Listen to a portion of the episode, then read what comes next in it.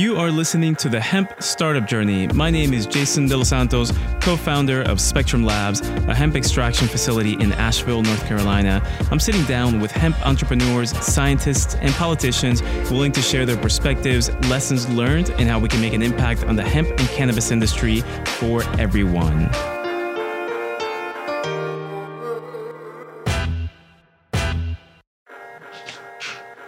Hey guys, Jason here with Spectrum Labs. Just wrapped up a very exciting podcast with Michael Patterson. He's the CEO of US Cannabis Research and Development LLC. It was really timely for me. I certainly took a lot of notes and learned a lot from Michael. As a hemp extractor, where we've been really busy. We've been fortunate to be really busy, completing a lot of extraction projects and a lot of work for white label clients. And so we've just had our head down, just doing work, grinding, looking forward to building a good company. And every once in a while, we we look up and we consider where should we go next. Uh, are we thinking about the right direction to take our company with all the different things that are happening in the industry, from regulation to uh, the market, supply and demand, all that kind of stuff. So this was a really insightful conversation with Michael, just because he had he had a lot of those insights about what he sees is happening with the hemp market and the cannabis market in the United States and also internationally. That a couple of things that he said blew my mind a little bit because we haven't considered much of that international expansion. So Michael's bio is in the show notes, so take a look at that and ways to reach him. And I hope that you get as much as I did because Michael had a lot to share and he's a super exciting guy, really entertaining. And I hope you enjoy this conversation with Michael Patterson.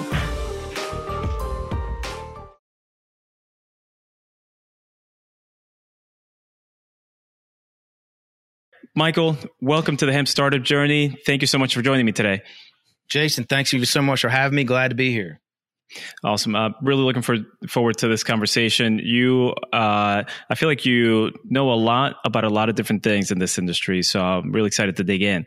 Um, so, because you you do so many things, if you're at a networking event, when somebody asks you, "Oh, hey, Michael, nice to meet you. What do you do?"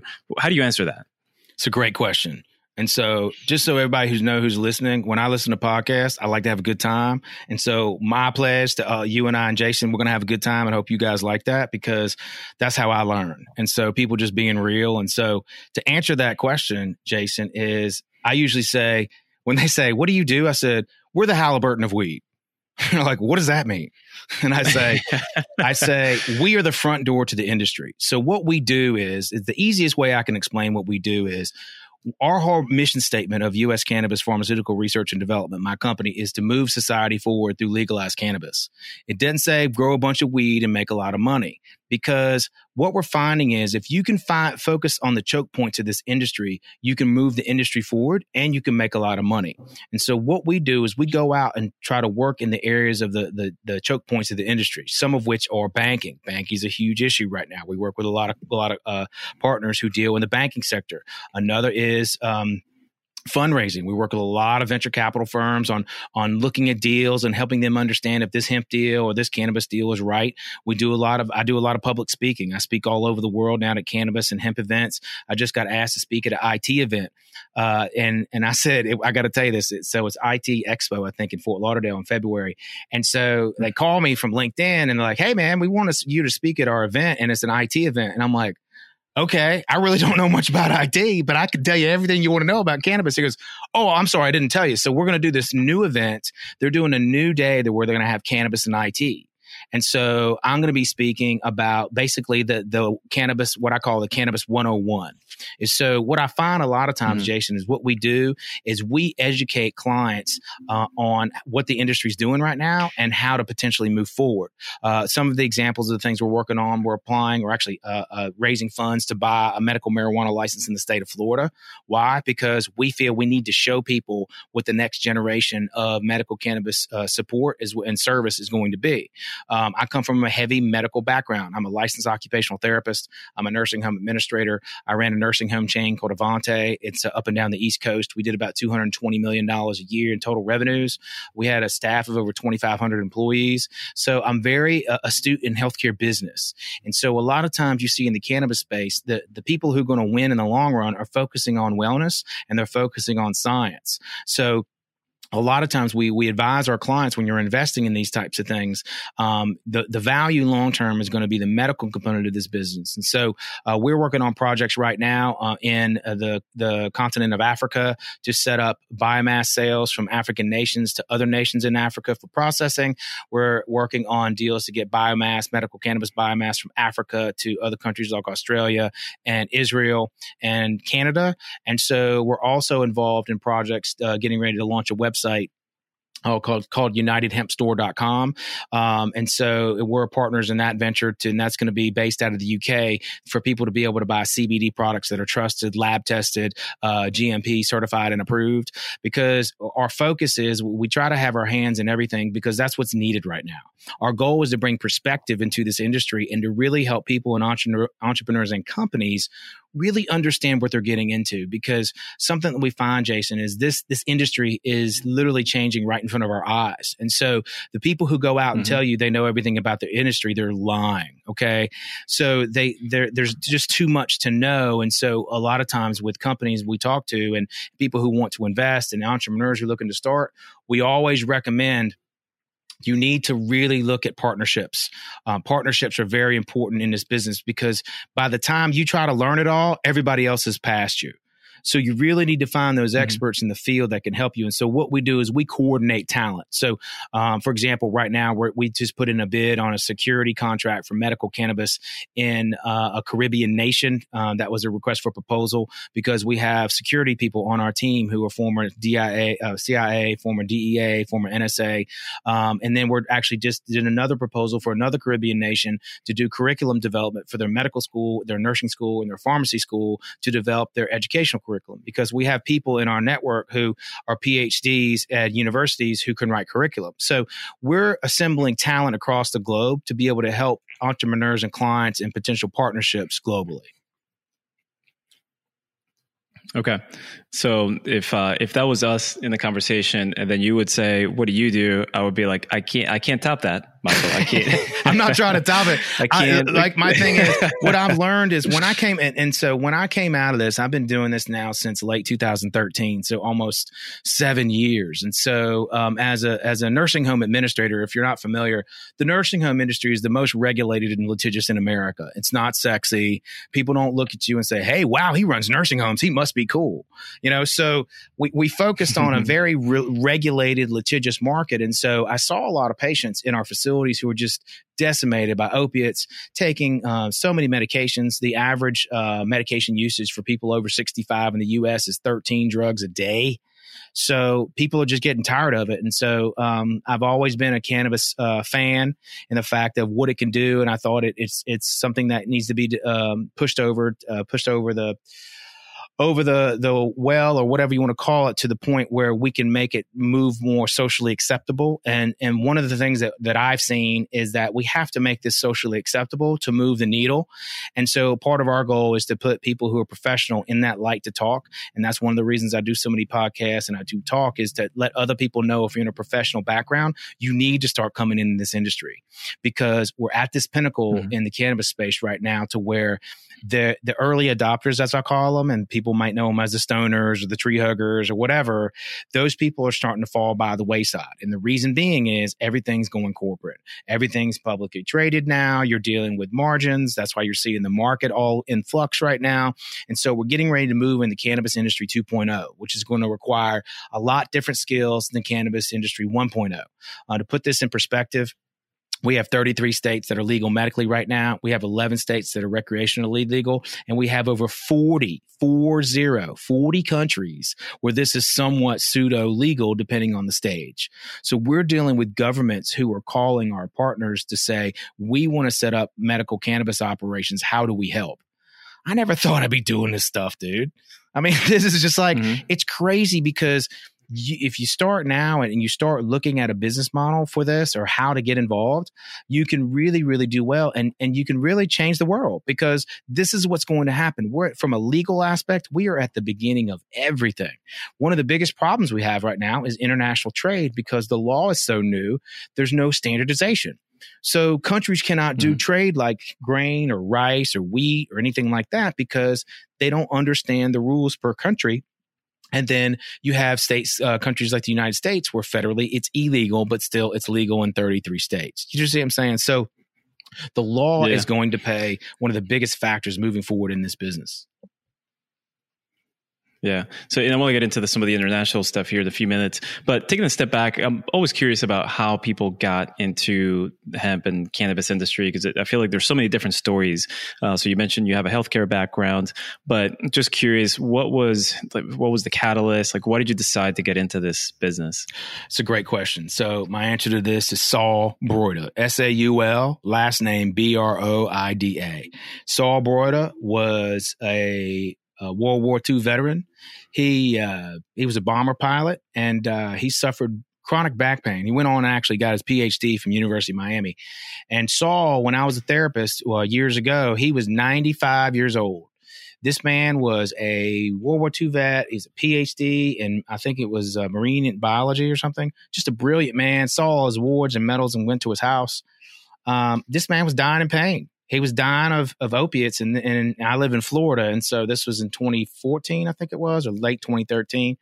And he kept saying to me, there was a lot of stuff on the news. He's like, you know, Mike, if you can do something about this medical marijuana, I'll go to Tallahassee, I'll testify. And this man weighed 100 pounds, sopping wet. I mean, he, he, he was he was actively dying. There's actually a term called actively dying, and so the he was getting killed by pneumonia, and and he was on opiates. He couldn't eat, and so um, I just lost it. I was like, somebody needs to stand up for people like this. And so to me, I've been in senior living all my life. And I remember telling myself, nobody's going to sit there and risk their career and everything to do this right now.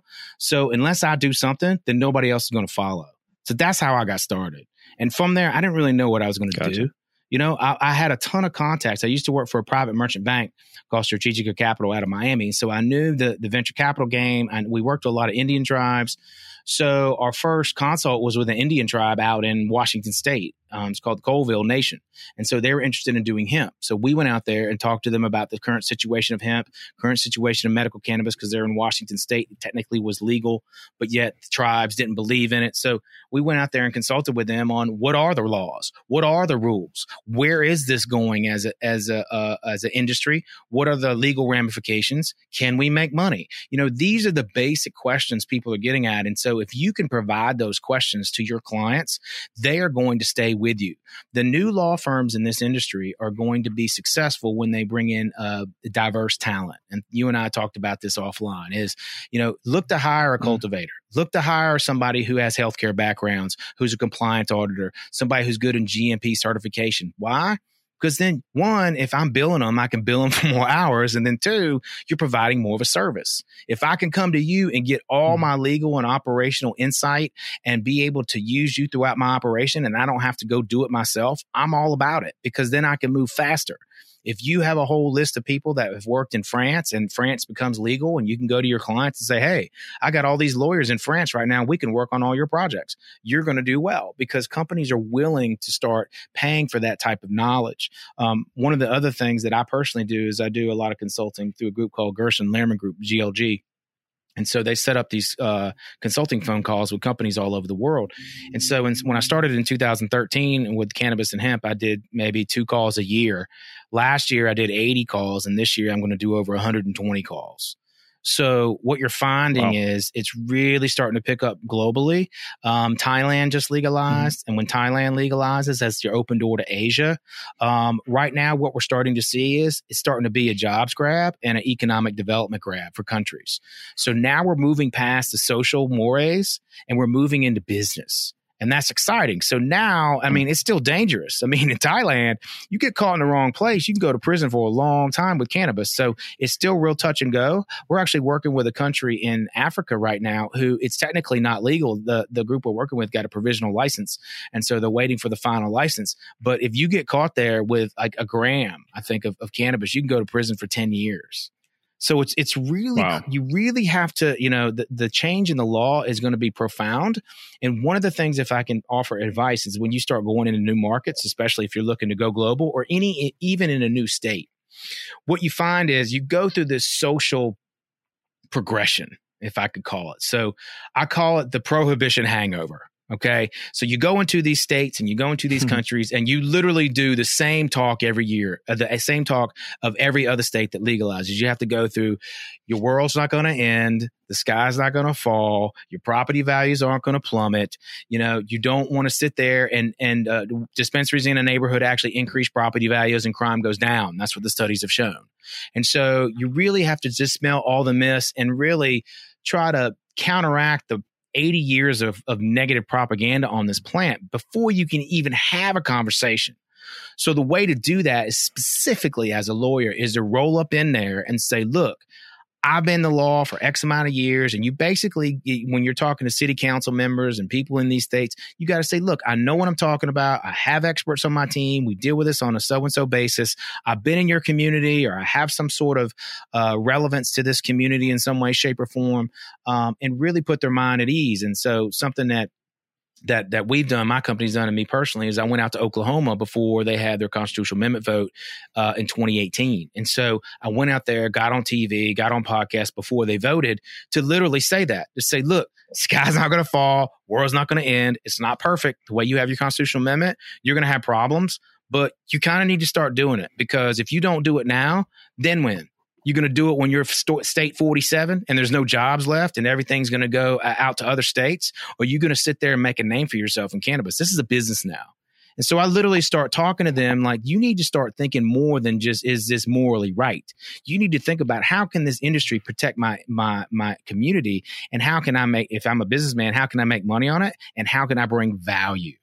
And that's what I see is you got to find a way to bring value. And as attorneys, you have a lot of value. You just need to make sure you understand the law portion because people are going to be leaning on you to know that. Um, and you want to know what you're talking about. I went to, I won't say where I was. I was speaking at a conference, um, and this law firm got up and they started. It, it was, I would just tell you, it was in a room of very, very educated people. And so this law firm gets up there and they start talking about all how they know the law and how they're great and how they're awesome. Well, then they start regurgitating law from three years ago, and the room let them have it. I mean, they basically showed their mm-hmm. colors and they tried to go up there to say, hey, you know, we know everything. And this prof- very, very professional crowd was not having any of it. And they almost got booed off the stage. So if you're going to go up there, you better know your stuff because you expect to be challenged. Yeah. And so when when I, it's funny because I have a lot of lawyers who talk to me and they're like, "You sound like you you know you're a lawyer. Are you a lawyer?" I was like, "My answer is no. I've just been sued a lot." you have enough experience. Well, I, I ran oh, nursing oh, homes. Awesome. We were sued all the time. And like we had eight suits sure. at any given time. And so what I learned is I learned all about risk and I learned all about defense. And so every time I go into a situation situation operationally, I always look at what is our weakest link and how do we fix that link before it becomes a problem. Because remember, if you don't fix those weak links in the nursing home business, you're going to get sued for deaths. You're going to get sued for problems. And so taking that mindset into cannabis. Excuse me. I'm very open to, to people looking to do investments. I'm very open to try to help people with their business plans um, uh, because we find that if, if you're successful, then that means we're moving the, the businesses forward and legalization will push forward because we're, we, I, I call myself an economic activist. I'm not going to go hold up the signs, but I'm going to work within the system to make sure that the right companies succeed and we do this the right way because that's the way we're going to change the law. We're going to do it through money and we're going to do it through public action and things for better for the betterment of society. We're not going to do it. At my point is the advocates got us to this point. It's now it's time for you and me and other people to step up and, and show and, and take that baton into cannabis 2.0 and use our skills to change the world. All the advocates already did their job. And to me, they're sitting sitting back saying, okay, we're passing the baton. You need to take it on. And so it's up to people like us to sit there, step up, and really use our skills to move this forward because I have so many people who come to me and are like, yeah, I hate my job and I hate this and I hate that. Well, then do something about it. You know, look at look at what you want to do. Hmm. And I got to sure. tell you right now, I, I, I've been doing this seven years, and so I just love what I do. I mean, working in the nursing homes, it, you could see your life passing in front of you 20 years ahead of time because you're doing the same thing. I talk to the people mm-hmm. in the industry now. They're like, "Oh, get me out of here! Oh my gosh!" It's you're dealing with with healthcare, and it's more with less and more with less. So, anyway, I kind of rambled on there, but um, you know that that's kind of the overview of how I got into this and why I do what I do. Yeah, yeah. You, you mentioned uh, international, but before we go international, let's talk about the U.S. market. Um, and uh, we spoke briefly a few days ago. You had a, a, few things going on, like just wherever you want to start. Like, what what are some of the, let's say, the top two or three challenges that you're seeing in the the hemp or cannabis market in the U.S. Consistency of regulation. So that's mm-hmm. that's the biggest problem that I see. So if I'm a hemp farmer or I'm a processor Okay. So the processor, let me give you a perfect example. So what we're seeing is some of the state law are coming into some sort of standardization when it comes to um, laboratories. So now we just had the report from the USDA, which came out recently, that said you have to lab test your your samples at a DEA Schedule One lab. Well, now all these laboratories mm-hmm. are running around saying, "Well, how do we how do we meet this requirement?" Because let me tell you, the DEA is not handing out Schedule One laboratory licenses very easily. So you're left left scrambling. So that deals with regulation. Also, if I'm a processor or I'm a, I'm a grower, then I got to figure out well what is the the law about moving it across state lines? Yes, it's supposed to be legal, but we all know there's been cases where um, trailerfuls of hemp have been seized. There was one in New York a few weeks ago, a couple in in Oklahoma and in, in Idaho, and so that regulation is going to be uh, very very difficult. Another thing is oversupply. You know, as if as we're talking now, the price for biomass is plummeting. Um, to me, processing is staying somewhat stable because there's not as many processors. You can't just roll out and open up a processing plant overnight. So, um, with the mm amount of product, I think we're going to go through a lot of carnage over the next year or two of people trying to figure out what their niche is. Why did I get into this? I heard that I can make money hand over fist, and this is not happening. Um, I think there's going to be a lot of things where a lot of business plans were, were going to fail um, and the ones that are the most thought out and the most well funded, I think will succeed.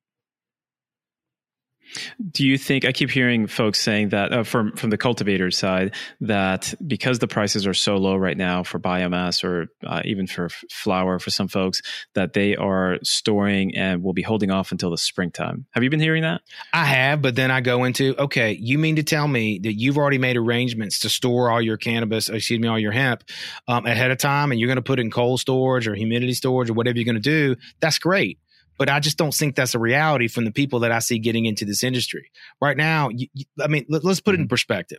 In 2018, we grew 80,000 acres of hemp in the United States.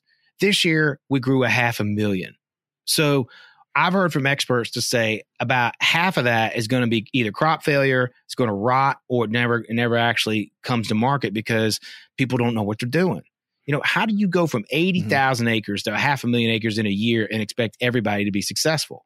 So I think, you sure. know, if they can store it, that's great. And I think the prices will come back. But next year is going to be even worse because I live in a state of Florida and right now they, they haven't passed the law yet to grow hemp. And I already know there's going to be at least probably the first year, at least 30 to 40,000 acres planted in Florida. And so far, the only test plots they've done through the University of Florida have all failed. They did it three three areas of growing it around the state. So you plant, say, thirty thousand acres, forty thousand acres in Florida in 2020 in the in the fall, uh, excuse me, in in the uh, winter and spring. Then how much of that is actually going to get to processing? And right now, officially, there's no processing plants in Florida. So I know there's a lot of people looking into that you know, we're one of the groups who are um, working on that as well. So we know there's going to be a market. But I tell people if if you want to stay in this business, you got to one, you got to plan ahead, and two, you got to diversify. And so when I'm looking at processing, you make sure you have to have specialty formulations. Specialty formulations are the future because anybody can just throw out a product with a certain percentage of CBD. But if I can throw out a product that has a certain percentage of CBD and THCV and CBG, because all these technologies are going to have to evolve over time. Also, another thing with the processors that I see is you have to diversify in what you're processing. So, all these farmers who are getting killed on CBD, uh, processing for CBD hemp, they're going to have to start moving over into fiber. If they're smart, they'll start moving next harvest because there's not a lot of hemp processing plants that can do fiber. So, where, where we see fiber going is fiber is going to go into clothing the way Tesla went into electric cars.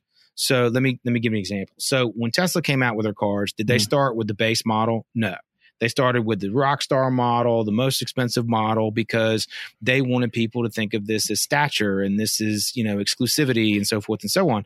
Well, what we're starting to see in mm-hmm. fashion mm-hmm. is higher end brands, Louis Vuitton, Levi's is starting to come out with a high end brand of hemp slash cotton jean. They're trying to make hemp hemp uh, hemp clothing cool and fashionable, and I think that will start to take off in the United States because hemp grows in about four months. Cotton has to take eight months to grow. So if I can grow two crops of hemp for every one of cotton and use 75 to 80% less insecticides, herbicides, and fertilizer, well, then that may make financial sense. So that's where we see that hemp is going to play a role. Um, CBD is going to play a role for a little while. It's, it will always play a role, but you need to be able to diversify into hemp polymers, hemp plastics, hemp clothing, hemp building materials, because if you're processing hemp as a processor, as long as you can evolve with the industry, you'll always be open. Mm-hmm. Now, do you think that as a let's say as a processor, so you're you're extracting CBD and some of the other cannabinoids, and I'm just thinking some folks listening out there and saying like, man, I already spent a bunch of money on this equipment uh, to extract. Like, how do I even start to get into fiber and some of these other textile options for for hemp? Like, how do you, where do you start?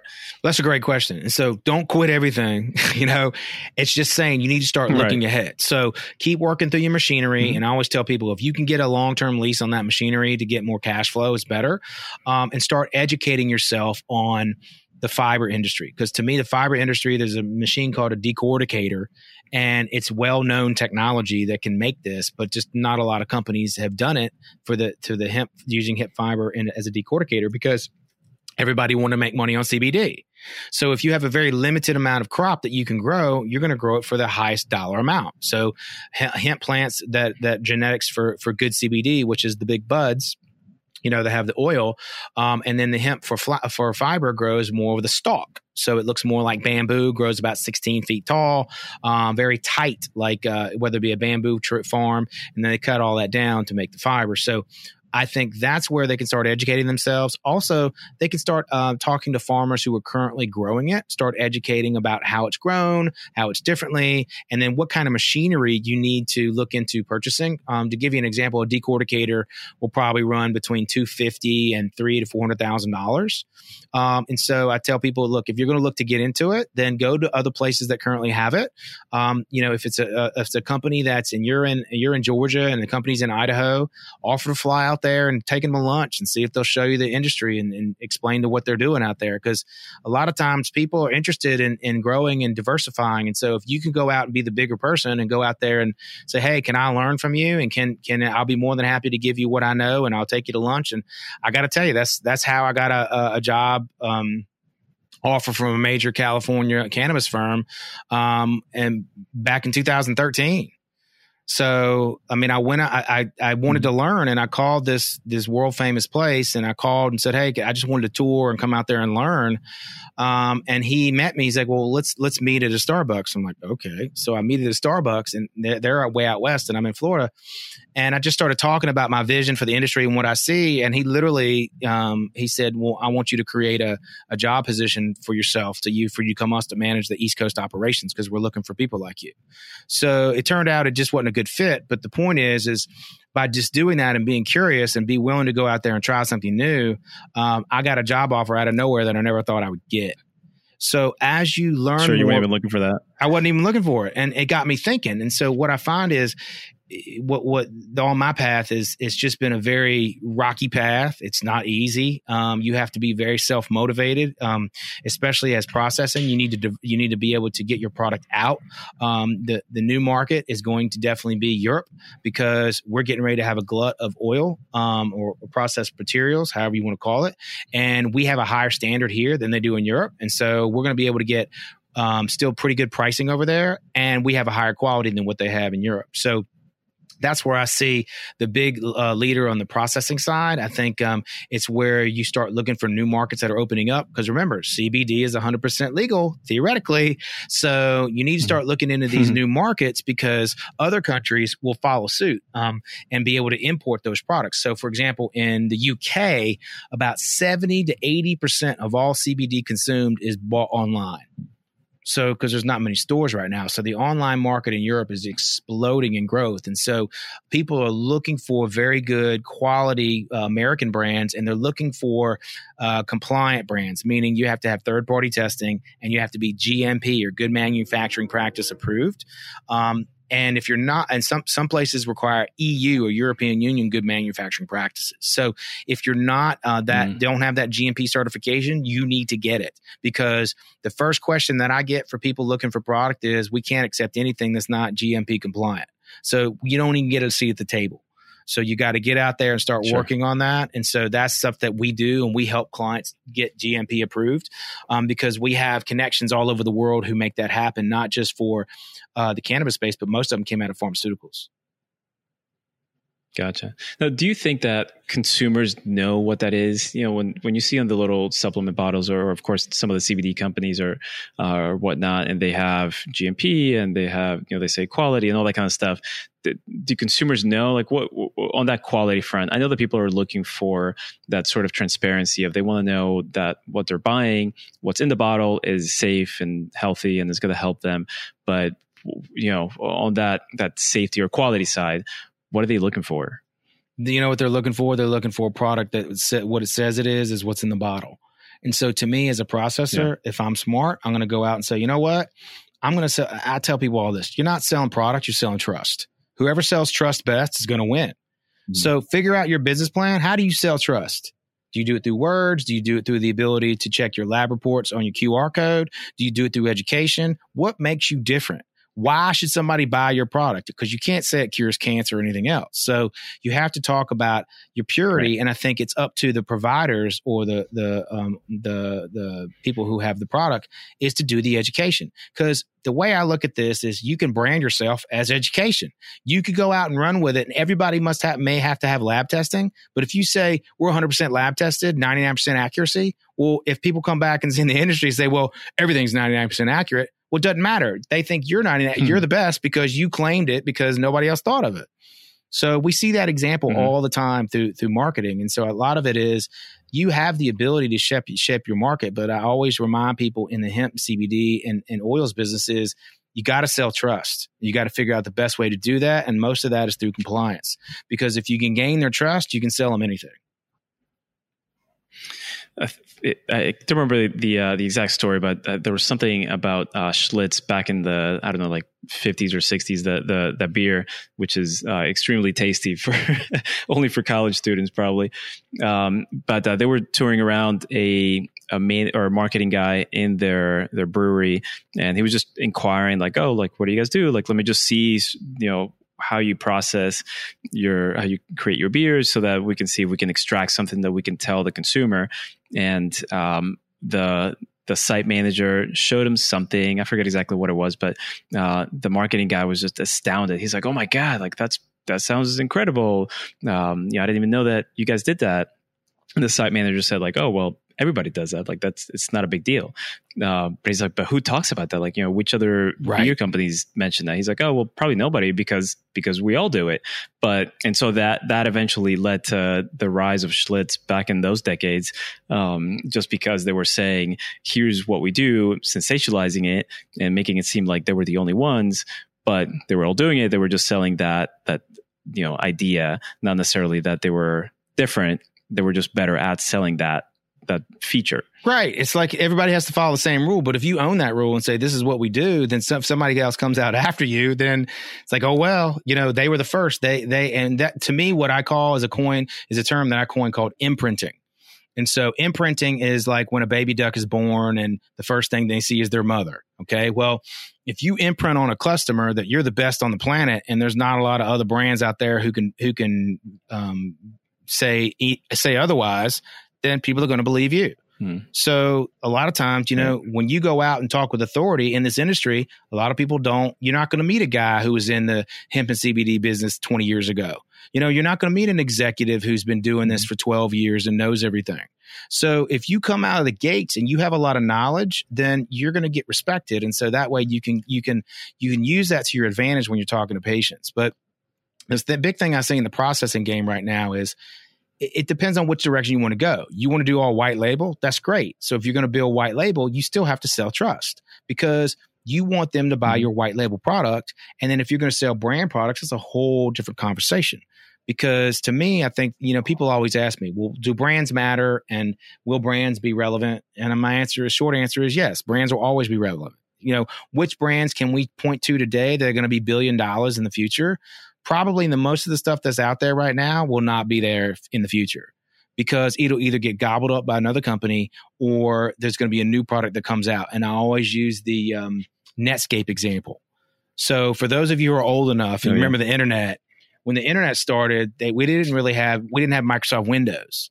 And so literally you couldn't do much of anything on a computer. And so this company called Netscape came out and was the first was it um was it the server not a server but it was a software it was it was a system to get on the internet. Okay there we go. It's a browser. Thank you it was yeah. a browser. So it's the first browser literally ever invented that got mass appeal.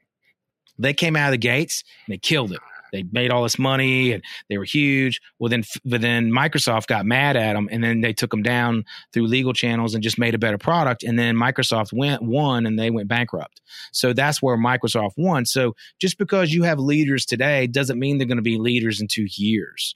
And so what we're finding, and you're seeing this in the yeah. cannabis markets, of people who follow the cannabis markets right now, you're finding all these early guys who jumped out of the gates who were in it for two to five years. It's showing they weren't building a, a, corporation with a strong foundation. You got these guys like at uh, in MedMen, the company, the publicly traded company, where they're at they're at uh, they've lost ninety percent of their ninety five percent of their value in the last year and a lot of it is because they grew hmm. too fast. You know, they're in 13 country, I mean, 13 states, and they had a big deal with PharmaCann that fell apart because the value of the stock uh, pummeled, and that's in medical cannabis. But you're going to see a lot of the same things in, um, in, in hemp and hemp processing because the the values right now are just insane uh, of purchasing these companies and refis and and uh, valuations, and so those are going to be tempered, and so don't plan your business on a $50 million valuation, which you could probably get right now as a processor. Plan your business on a $10 million valuation or less. So that way you're bringing value to your investors. And also you're preparing as a company of a $10 million valuation and you pay everybody accordingly because the biggest thing we're winning is you got to have enough cash to get to the finals and get at least or even the starting line because we all know there's a lot of upfront mm-hmm. cost. And so um, you really have to think out your vision because what you if you make a business for today's market you're, you're not gonna you're not gonna think ahead. You're gonna be behind already Michael, let me ask you. Um, I usually like to take a look at history just to see if there are any uh, sort of echoes uh, of what we're going through at the moment. Do you have any examples of that? Like anything that any anywhere else that you've seen? Uh, maybe not as extreme of a, a, sort of wild west that we're experiencing right now, but anything that any other period of time where we've had this sort of rush to create this industry and um, you know not a lot of regulation and people trying to come out of the gate flying but not really creating a solid foundation and you know any anything that we can extract from that example? Well, it's a it's a good question. Um, there's there's two kind of examples. Um, there's nothing exactly like this, but when we came out of prohibition for alcohol back in the 30s, um, a lot of people are like, oh, we've done this before. We we came out of prohibition with alcohol. I'm like, well, not really, because remember that industry was up and running for like 60 years ahead before then. So when they turned on the faucet again, all the big companies stayed in business. Anheuser Busch, Schlitz, all those guys, they just made different stuff, made water, soda, all that type of stuff, and they probably sold a lot of illegal booze. So they still had standards and they yeah. still had regulations. Um, one of the things is, is, actually comparable for the hemp and CBD is um, after World War II a lot of Americans came home and, and grew a lot of uh, crops. And so uh, I think one of the crops is wheat. That's how you make, is it whiskey or bourbon or one of the two? Um, whatever crop that makes bourbon. Well, what happened was d- Europe was decimated. So Europe had no, um, no food and anything. So a lot of that food was being sent over to uh, Europe, but the U.S. grew so much, the wheat market tanked. So it was so cheap. And so what happened was they used that wheat or to make alcohol, to make bourbon, and they sent it over to Europe and they figured out another way to make money on it because the prices tanked so much. So they had to be innovative and ingenious in how they used that crop. And so they came up with bourbon, and that's why bourbon is big in Europe today. I did not know that. I was, was told, to, uh, a guy, uh, was a guy who told me that story. So it, it makes a lot of sense. So with that, to me, that's where we are right now. The prices are going to plummet with hemp. What can you do with hemp that is not being done? And I mentioned before, doing fiber, doing polymers, doing plastics. Start to figure out where the bottlenecks are going to be. as we move forward in society, there's going to be a bigger push to do with more natural fibers and things that are that are better for the environment. You, uh, growing cotton uses a ton of pesticides, so hemp literally uses zero. Cotton is, like I said, an eight, eight, uh, eighth month growing cycle, and cannabis, excuse me, hemp is only four months. So, you know, the thing is moving in that direction. And so figure out what the next big thing is going to be in hemp. And, and so what I see is all the uses that we don't have now. Imagine if you get a contract with BMW to do plastic doors through hemp doors, or you get a hemp mm-hmm. concrete contract or a hemp drywall contract, and you're making drywall for homes because everything's going to switch. Here in Florida, we had a whole big problem, a, a thing called Chinese drywall. And this was about 10 years ago. And all these homes were, had all these drywall that was made in China, what had all these chemicals in it. And what they found is the air quality in the home was at disastrous levels. Like people were getting sick and you had to literally rip out the whole inside mm. of the house and it was a nightmare. So using natural products, I think everything's going back to the future. Everything's going back to homemade, back to organic, back to natural. But the challenge is we need to do it on an industrial level. Well, that's where hemp allows you to do that. It allows us to build building materials like crazy made of hemp because we'll have plenty of acreage to do it. So that's where I see the future going. Um, one of the things I did see the other day was these these you know, 3D houses. These these how you, you have this machine and it comes on site and it literally prints your house out in oh, a day. Yeah. And so we're finding is that is something I think with hemp concrete is going to be massive for these pre-made houses because they can build them for say ten thousand dollars for a ten thousand square no I mean a, a thousand square foot home in a day you know and so with our housing crisis uh, around the world this could be something that could be uh, eco-friendly. You can do it very quickly and you can pump out a lot of houses in a short amount of time. So hemp plays a major role at that table. And so if you're the type of processor who has the vision to start looking at these te- technologies now i'm not saying change your whole business model but start investing in time and education and start seeing what's coming ahead so you can be prepared you know, but the the image that I got when you were talking about the, the printing and making it home in the day was the uh, the Jetsons. Right. You, do you remember that show? Mm-hmm. And that's what the future is going to be. The, I think it was in the intro.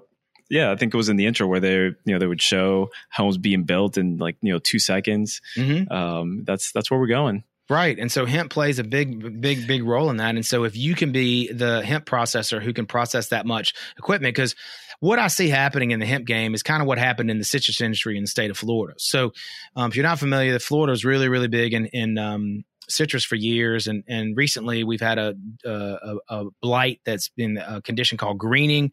It's some sort of bacteria that kills the fruit. It's kind of like a cancer, and they can't cure it. But um, before that became an issue, 20 years ago, um, citrus farms were everywhere here in the state of Florida, and they only had a certain amount of processing. Well, over time, the the levels of citrus stabilized and the market stabilized. So the market was very uh, would change a little bit every year, but it wasn't drastic. So I see over time that happening in hemp, but we, it's going to take about five to six years to really start getting to that happy medium of supply and demand because the market's still just trying to figure itself out right now. And so we, we have to, as an investor yeah. or as a business person, you really have to start start accounting for the unknowns. And so in this business, I say it's usually 20, 30 percent of your your business needs to be focused on the unknowns and the and the and the future, because your business is going to change over time. If you are a company, and I tell people all this all the time, if you're a company that has CBD in your name, your your dates your days are numbered because when a new cannabinoid comes along, what are you going to call yourself then? You know, world's best CBG and world's best TCHA. So think about that moving forward. The the cannabinoids coming down the pike. If you're a processor, you should be able to extract all of them. And again, that's where your value is. Look at the ki- kilogram price of CBG compared to CBD. It's astronomical. And then THCV and THCA. And yeah. so that's where I see the huge value chain taking taking hold. It's kind of like those uh, stores. What is it, like uh, tires and more? Right. It's like you have to kind of guess to see what what else they do. Right. or tires plus um, or things so like let's, that. Let's take a yeah yeah. So let, us uh, take a trip overseas. So what uh, what should we know about international uh, CBD hemp production? They need processors. They need knowledge. They have money, but they don't have the knowledge.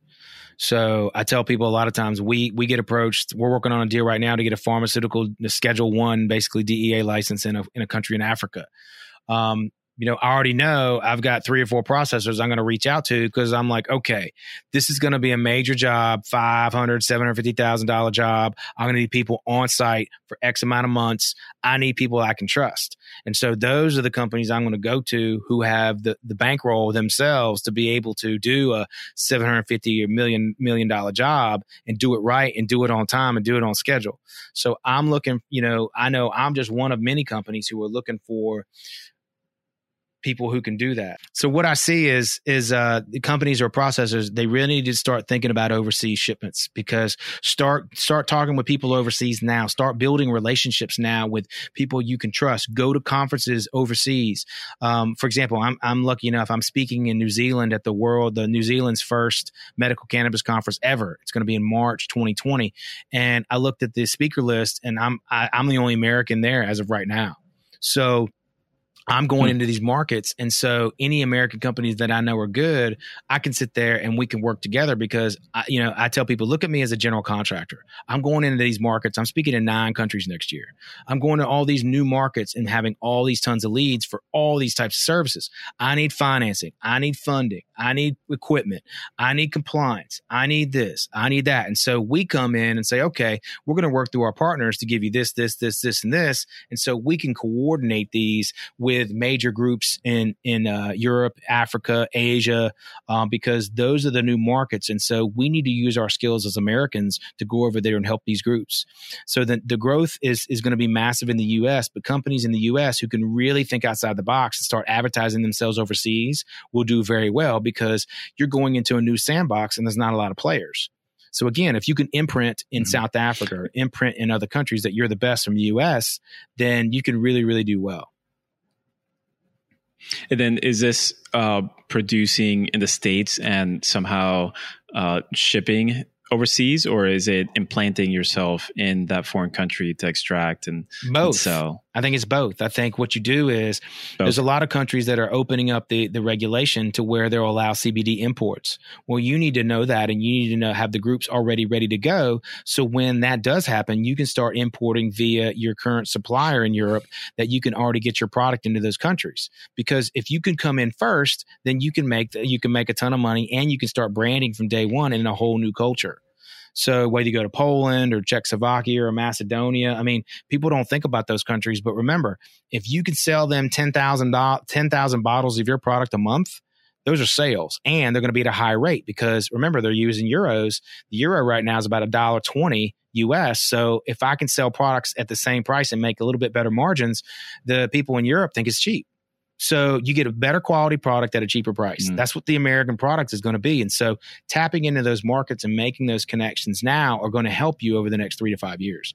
And also that's on the that's on the uh, supply side. If it's the operational side, if you know how to run these, that's a huge skill because all these people overseas need training and they need to be able to have equipment and the newest equipment because the future is I can be a processing company in Missouri and I can sit there and monitor all my all my machinery from all over the world via cameras now. So I can monitor all these these places in these, these different countries by having people in the states. So when you use technology to identify problems, and then you don't have to go overseas as much, and you train people overseas to do things, and with technology you can fix them um, uh, remotely, and you don't have to physically be there as much. Interesting, almost like a like drone operators of sorts. Just well, uh, the, this is the future. And, Let me yes, communication. That's a perfect example. So, Jason, so this is the future. The future is a hemp farmer in Missouri gets up and he goes to his computer and he puts on his virtual reality glasses and then he takes control of a drone in Thailand. And so he picks it up and now he's in control of a drone in Thailand and he flies around the hemp field and he looks at the hemp field and makes sure it's okay and he waves and talks to the employees via the drone. Hey, how y'all doing? And they says it and automatically translate it into uh, Taiwanese or Thailandese and what are they Thai? And so, and then he lands the drone. And then what he does for investors, he's like, hey, you want to see our operation in Thailand or our operation in India? And they do the same thing. And the investor sits down with their virtual reality glasses and they fly around the actual grow in real time and see it. That's where we're going. So that's how you have to think. And so if you can manage these operations overseas from sitting on your couch or in your office in Iowa or Ohio mm-hmm. or wherever you are in Georgia, what have you. So that is what the future is. And it's working smarter, not harder, because that way you can do more in a short amount of time. And then you don't have to physically be there all the time and you can monitor what's going on. Hmm very interesting. That's that sounds super exciting. Um, I think you know, thinking about international, it's at the same time it sounds uh, complex and overwhelming almost like where do you even like i would assume obviously talking to somebody like you but generally where do you start thinking about okay well maybe i should look at africa or you know denmark or whatever where do you start you start at conferences that's what I tell everybody. Go to conferences, interact with people. That's why you pay to go to conferences. The, the conferences in Europe, they're about they're about three years behind the U.S. So, like I, I was lucky enough to speak. I spoke this summer in London at the first London CBD Expo, and so it was probably about a thousand, two thousand people there, and it's a great list of speakers. But that could have been a show in Nashville, or it could have been a show in Louisville, and it probably would have gotten the same um, response. And London is a city of what I don't know, eight or nine million people or something.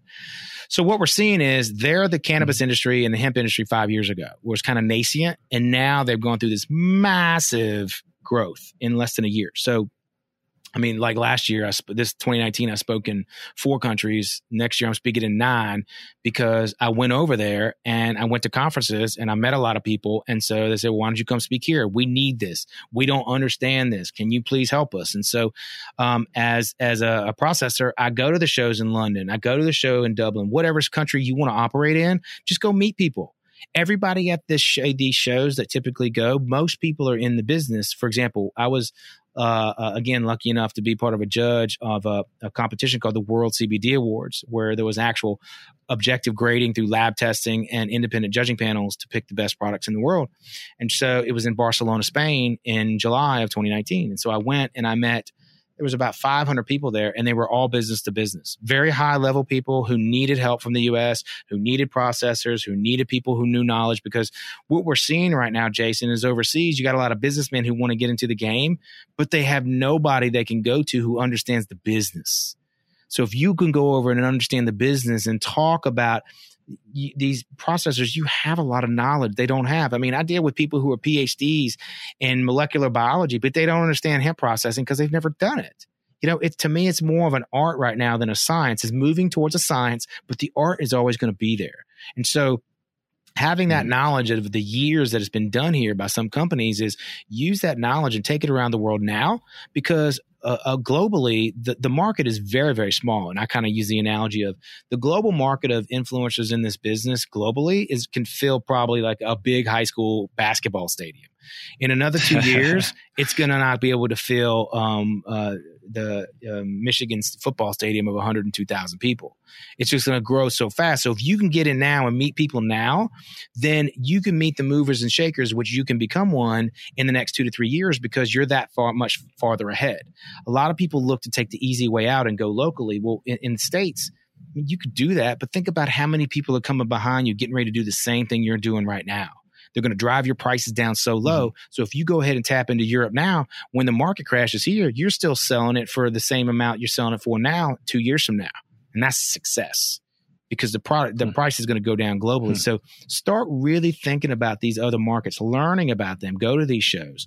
Um, if you don't know anybody, you can call our company. We can work through um, different companies and we can use you as a resource. The way we typically operate, we operate as a general contractor.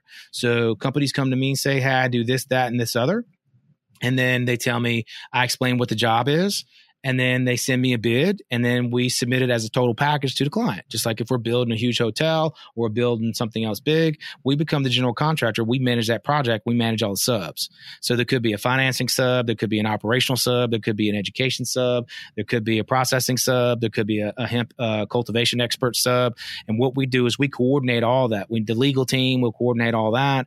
And so we like to deal with companies in the us who are very knowledgeable and have the ability through through working with us to go global global and can really back up what they do on a large scale because that's where the industry is going. This massive industrialization has not happened overseas. So the big market's going to be coming in and doing these massive processing of, you know, hundreds of, uh, hundreds of liters a day, 200, 300, 400, 500 liters a day are coming because CBD and these products are going to be industrial scale you're going to be having as an additive in everything under the sun at rock bottom prices because these other countries in Asia and around the equator are going to be growing biomass cheaper than we can do it in the US. So how do you compete? You get out now with the technology, the IP, and your knowledge of of the specific formulations. That's how we you win this game because you're not going to be able to compete on biomass sales of hemp with countries like Namibia and Malawi, where they're doing it for less than one cent a pound. You know what I'm saying? It's just rock bottom prices you'll never be able to beat. So use your science, use use technology to your advantage to where you can go over there. You can help these people and you can open processing plants over there and you can be inside the game and be inside that business because that'll bring you more opportunity. It may sound a little daunting, hmm. but What's more daunting, being in a business that you're an a dinosaur two, in two years, or thinking ahead and being able to be in the game still in two years and not owe all your investors debt and look at them in the face and say, "I wish I could have done something else." Or I wish I would have listened to that guy who yeah. kept rambling on about Europe on that podcast with Jason De Los Santos. I'm saying so to me is uh, I'm trying funny. to help. I'm saying, look, yeah. let's let's get out there and let's start helping these countries, and you can help others and do a great thing and make good money. Mm-hmm. Um, let's talk a little bit about some personal stuff um, with um, your your circle of let's say friends or family. I'm just curious. Do, what what are people's perspective? Like when you went from a pretty conservative industry, right, healthcare, senior living, those kinds of things, and all of a sudden you go into hemp, and uh, you know, did people look at you like you had three heads? Like were folks saying like, oh, you know how they looked like, at me? They looked at me like I, they looked at me like I was going to steal their kids. I mean, it was just so silly. it's like what? Like perfect example, and my girlfriend hates this, but for we've been together eight years. For two years, I could not tell her friends what I did. oh wow! Right. Well, then everybody's like, well, "Why did you stay with her?" It's a long story, and I lived by myself at that time, so I didn't really care. you know, so yeah, we didn't live sure. together at the time, so we now live together. But now the the evolution. So, so to answer your question, it was very difficult. I was taking a, a step out. I've mm-hmm. basically been ostracized by the nursing home uh, industry because of what I do and I don't care anymore because mm-hmm. I'm at the age where I'm 40. What am I? 47, 47 now. And I just don't care. To me, is we need to move forward and use the knowledge to make this better. And what I found is I was in the, the position to where I knew this stigma would, would go away. And I knew if I started when I did, you know, late ter- 2013, um, I knew I had to start then because I knew this was going to be massive. And I'm doing things now that I never thought I would ever you know, negotiating deals with governments on hemp and CBD and cannabis. That's just crazy talk, mm. you know? So, but it's just yeah. so fun because wherever you go and whatever you do in this industry, the plant is what connects everybody. And if you keep that in mind and look at that, I mean, mm. I'm meeting people from all over the world I never would have crossed paths with unless it was for the plant. You know, I learned on LinkedIn. LinkedIn, if, if you're not on LinkedIn, you need to get on LinkedIn. Right now, the, the cannabis and CBD and hemp market, the number one um, social media platform is LinkedIn, period, bar none. You're going to learn so much. Uh, everybody's on there. And also from the European flair, 60 to 70% on link, people on LinkedIn are on LinkedIn outside the United States. That's a lot of people. So a lot of people overseas use LinkedIn. Right. People think it's so complicated to deal with people overseas. It's not. WhatsApp, FaceTime audio, all this stuff's free now. Zoom. There's no excuse to sit there. There's no added cost. It's just figuring out time zones. you know, like for me, I do all my European mm-hmm. stuff in the morning. Yep. I do USA in the midday and I do Asia at night because it's their next day. You know, you're dealing with New Zealand and it's 19 hours ahead. So I call them at 6 mm-hmm. o'clock at night. It's like noon there the next day. It just takes a while to get used to, you know, but yeah. it's cool. Yeah. Yeah. No, that's, that's awesome. That's, that's great that we have such a, it, it's like a lot of things converging to make it the right time for this to happen. Right, you are not going to find technology. It's yeah. Jason. It's everything. So that's why you're not going to find another time. And, and if everybody's like, "Well, I wish I would have known," I'm I'm calling everybody out. This is the time. If you want to get in, you need to do it now. Okay, so don't sell. Nobody ever told you. So I'm telling you right now. So you need to get involved. And so if you don't know how or where or why, that's okay. I didn't know either. And so now I know exactly where I'm going because it took me six and a half years to get there. But now you don't have to go through the yeah. things that like I went through and others. There's avenues for you to get into this business. And if you're listening to this and you want to get into this business and you don't know how, start by what you're good at don't look at the business. Look at what you're good at. Are you good at being compliant? Are you good at uh, educating people? Are you good at leading a team? Are you good at HR? Then start going to shows in the states and start figuring out what do they need, because half the time how are you going to know where you fit unless you know how the system works? And the number one recommendation people say, what do I need to do to get into the, the business? I say, read the law. Whatever state you're in, if you want to go in the hemp business, read the state law hemp. Then read the Farm Bill 2018. You want to go into medical cannabis in Iowa, read the Iowa medical cannabis law. They're only 60 to 80 pages. Find out what the system demands. For example, if I'm an IT guru, mm-hmm. I'm, I'm into blockchain or I'm into crypto, well, if I read that law and it says you have to have certain amount of payment and a certain amount of time or certain amount of tracking for computers or whatever, well, then there's an opportunity for me to bring value. So you really have to understand what kind of value do you provide, and then you need to understand where the industry is and understand what they need to be able to provide it. Because what I see a lot is a lot of our clients they come to us and and I, I, love them, but but um, some of them don't know what they're doing. They literally don't know what direction they're going in. And I said, you know what? This okay. You don't have to figure it all out right now. That's where you got us. So we work with groups who are, are bringing a lot of money to the table and they're getting hot on like, oh, uh, uh, isolate's going to be big. Isolate's going to be big. And we need to pump all this money into isolate. And I'm like, okay, I'm not a chemist. But I can tell you now, the market's going to change in two to three years. So if you're only going to you're going to invest fifty million dollars in isolate uh, materials and and only do an isolate, what happens if full spectrum comes big? What happens when some new technique comes along right. and you invested all this money? So it's just giving perspective and helping them lead because our goal is to help them see the forest through the trees. Because I've got these people um, who will do the the multi level marketing, the Kannaways and the CTFOs, and I have nothing against that. It's just not my thing. But they'll contact me and be like, oh, I'm selling my new line. It's great. It's awesome. I was like, oh, okay. How long you been doing this? Two weeks. you know, it's like, really i just started right so so i get the uh, enthusiasm uh, but but uh, uh, another uh, um suggestion i would make very strongly is you got to read and you got to read some more and you got to read some more so um if you follow please if you want to follow me on linkedin um it's michael patterson us cannabis pharmaceutical research and development, just send over a like. And I usually bring on as many people as I can because once you get on there and you see how much I post and all the stuff I post about, it's all rules, laws, trends, um, different things happening in the industry. And most people get on there like, wow, a lot of stuff. I'm like, I know, and it's every single day this market changes. So I remember doing a call um, right. with a with a financial firm, and that morning something huge happened in the market, and they said, "Can you tell us, you know, what's going on in the market and how current it is?" And I was like, "Well, as of this morning, this happened here. Yesterday, this happened. Yesterday, that happened." And so, also, I find the more you read and the more you understand and the more you learn, the better you feel, and you're not as fearful because I've learned this. Like, let me give you a perfect example. So I was dealing with a guy in a state, I won't tell you where, and he comes to us and says, Hey, we're going to apply for a medical marijuana license. I'm like, okay, great. Um, can we have a call next week? I'm like, yeah. So I printed off the law and read the law. It took me 30 minutes. Okay. I get on the phone the next day. And the guy sends me his pitch deck, which, if you don't know, is just like a, a PowerPoint presentation to pitch your your your investment and he had four slides on there and they were horrible. And then he proceeds to tell me that he's going to build a building in this city, this very large city, and be able to be up and operational um, in two years. And I'm like, well, that's great. But obviously, he didn't read the law because the law said you had to be up and operational in eight months. So he didn't even hmm. read the law and he was pitching me a deal that he knew nothing about and he had no concept of it because he never even read the law. So when you get into the business, if you go to these conferences, read ahead of time and have a little bit of base of knowledge on what you're getting into.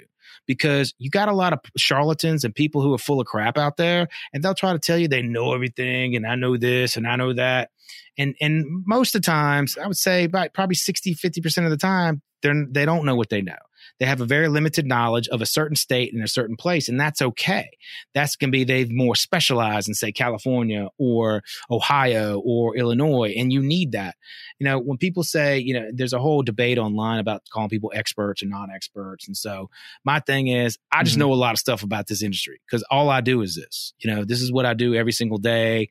Um, of the week and nights and weekends just because I love it. I love doing this and I, I see this industry really helping our planet and really moving things forward. And so if you're really passionate about something like this, start looking into it now. So when you need to make a transition, um, you can do it. Like for me, it took me five years to transition full time into cannabis. It took me that long. I had to work other jobs. I was working three or four jobs at one time until I could get enough to where I could sit there and do this full time. And so now we've been full time for multiple years. We've got a good staff, got moving good, and it's still always, always stressing about making sure you meet your margins, making sure you meet your quotas and all that type of stuff because we got to make sure that we can grow with our customers and our clients because the, the business is growing and we got to be there to help them. So look at how you can provide value, look at what's important to you, and look at how you can sit there and make other people's lives better. Then the money will follow.